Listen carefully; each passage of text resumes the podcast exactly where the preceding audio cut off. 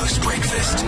Previously with Darren Maul. So, true story. It happens to everyone, at least once in a man's life, when you go out with the boys and you've told the missus that you're at work, you're working late. Mm-hmm. And it just got pear. It just got more and more and more pear. And it got to that stage where Dave actually felt...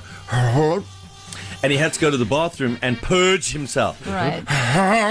He had to purge. Mm-hmm. A little bit of vomit. Darren, yeah, right. I got you the first Did you understand what I said? Okay, yeah. It didn't seem like you understood.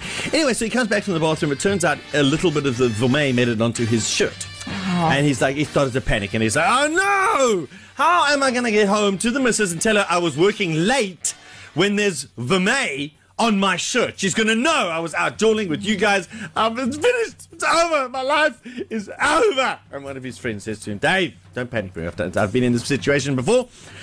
All you do, take $100 out of your wallet. You fold it up, you put it in your top pocket. When you get home, you say to the missus, oh yeah, no, I was working late. On the way to the car park, there was a bum there, and he vomited. And not a bum, but just the guy. He was vomiting, and I was helping him out, and a bit got onto my shirt.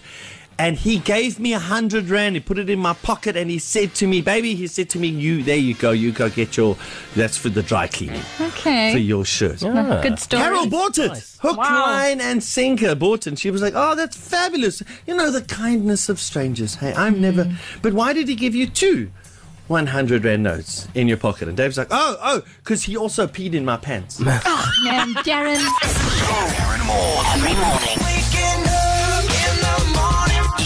Breakfast with Darren Maul every morning, East Coast Radio.